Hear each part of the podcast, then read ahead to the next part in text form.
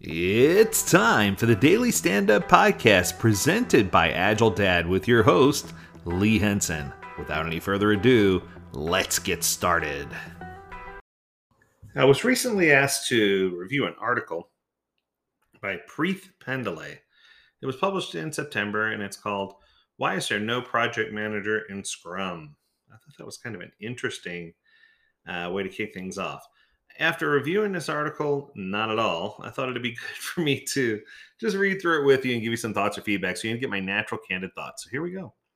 Let's start with a quick look at the project manager role. Traditionally, the project manager role was to create and then execute the plan within the approved budget, time, and scope.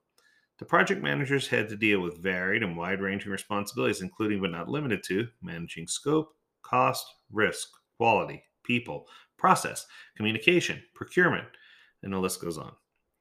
Uh, yeah, that did not put the, or that just put the project manager in a very tight and challenging spot because there's no way that one individual could do all of that well. Would you agree? So that just makes things kind of rocky. So um, it's one of those things where, okay, so now uh, we know that the project manager is is looking to do something in the Agile project, but we just don't know how they fit. So let's start by doing a quick rundown of the roles or accountabilities in Scrum. The Scrum team has three accountabilities the product owner, the Scrum master, and the developers. The product owner is a single person representing the project's business side and accountable for maximizing the value of the product that's built by the team. The product owner focuses on building the right product at the right time by balancing competing priorities. Hmm, I like that. The Scrum team is a servant leader helping everyone uh, in the organization, including the Scrum team, understand and implement Scrum theory and practices. So far, I love this definition. This is by far one of the best I've seen. So, this is good. Very good so far.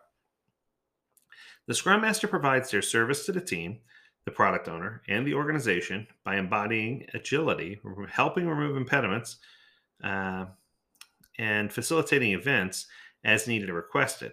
The triggering change that helps uh, to, to improve the quality of the products or services that the uh, that the team is delivering.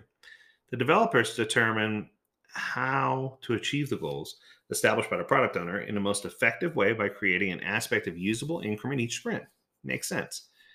So, in effect, the product owner is striving to maximize ROI and taking responsibility for the scope and schedule trade off. And the Scrum Master is a subject matter expert in the process, and they use Scrum to support the team to perform at the highest level that they can. Developers take on many different responsibilities with, with regard to the day to day decision and task assignments, and the team shares responsibilities of quality and risk management with each other. In a nutshell, Scrum effectively divides the project manager responsibilities amongst the three core accountabilities. Thus, poof, there goes the project manager in Scrum. The only time I've ever seen one is when they're working on bookmark things like getting the lights set up somewhere when they have to when they have to, uh, contact uh, compliance and risk and regulatory and find out whether or not we're good to go with regulatory stuff when they have to after the product's launch talk to support and training and you know, uh, tying all those bookends together. I've seen project managers come in and do more level, like portfolio level management to make sure everything's pulled together, but I've never seen an actual project manager in conjunction with a scrum master on a scrum project. So if you have multiple scrum teams and the teams, uh, the teams will still do much of the project management. There's additional coordination required that you may say, hey, we need to identify a chief product owner or or in SAFe you have the release train engineer. So there are opportunities to introduce new roles. And um, in stable you have the master chief and the process owner right? Stable process owner. So i think that's important for us to keep those things in mind. Once again i'll close by saying it doesn't matter what color how tall how short who they worship who they love what they're doing we need to find each individual as an individual dignity and respect and treat them as such. And that's when we're going to discover that uh, teams can really accelerate and do the things they need to do, and that it doesn't require someone in each of these uh, called out roles to be able to be successful. What it requires is us to understand those roles and make sure we have proper coverage across the responsibilities. So I hope you enjoyed this episode. If you have an episode you'd like for us to review or an article you'd like for us to review, reach out to us. Learn more at agiledad.com. We'd love to hear from you. As always, we encourage you to stay healthy, stay well, and stay agile, my friends. Until next time, do take care.